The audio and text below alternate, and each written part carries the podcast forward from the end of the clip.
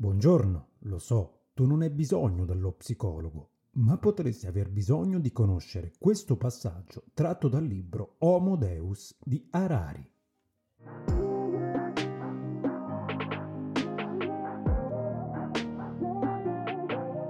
Benvenuti a questo nuovo episodio del podcast e oggi vi voglio leggere questo passaggio tratto dal libro Homo Deus dello scrittore Harari che offre una riflessione sulla ricerca da parte nostra dell'immortalità. Il rapidissimo sviluppo di certi settori come l'ingegneria genetica e le nanotecnologie induce a diffondere profezie sempre più ottimistiche. Stando ad alcuni esperti, gli umani saranno in grado di sconfiggere la morte entro il 2200.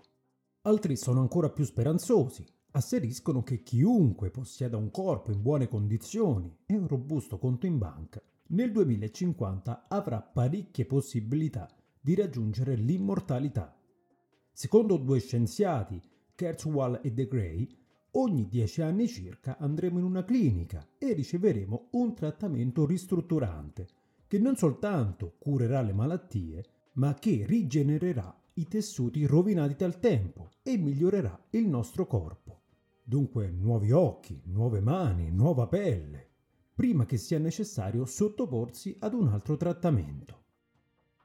Per essere precisi però, costoro saranno in effetti amortali piuttosto che immortali.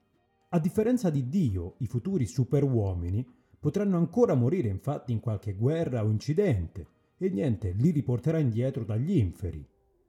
A ogni modo, a differenza di noi mortali, la loro vita non avrà una data di scadenza a meno che una bomba li riduca a brandelli o un tie passi sopra i loro corpi, essi potranno vivere indefinitivamente. Circostanza che, con ogni probabilità, li renderà le persone più ansiose della storia. Noi mortali ogni giorno tentiamo la sorte con le nostre vite, poiché sappiamo che esse termineranno prima o poi. Ecco perché pretendiamo di poter scalare l'Himalaya, nuotiamo in mare e facciamo molte altre cose pericolose come attraversare la strada o mangiare fuori casa. Ma se credi di poter vivere per sempre, beh, sarebbe da pazzi assumersi rischi come questi all'infinito. Questo passaggio che vi ho appena letto del libro è secondo me fondamentale per capire il paradosso dell'esistenza umana. Se da una parte infatti potresti avere la certezza di non morire per una malattia, dall'altro però non potrai mai afferrare l'immortalità vera, non potrai mai tornare indietro. Quindi aggiungi vita però togliendo vitalità. E questo è quello che vogliamo poi ottenere dalle nostre vite. Cos'è la vita senza la vitalità?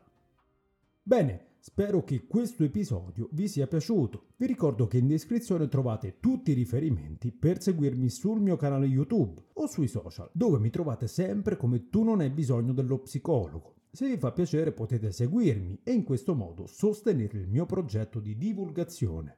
Infine, se volete avere maggiori informazioni sulle mie attività come psicologo e psicoterapeuta, vi ricordo che potete visitare il mio sito www.tunonaibisognodello Vi ringrazio per avermi ascoltato e vi lascio con la mia classica frase: se pensi che non puoi fare la differenza, beh, pensa ancora.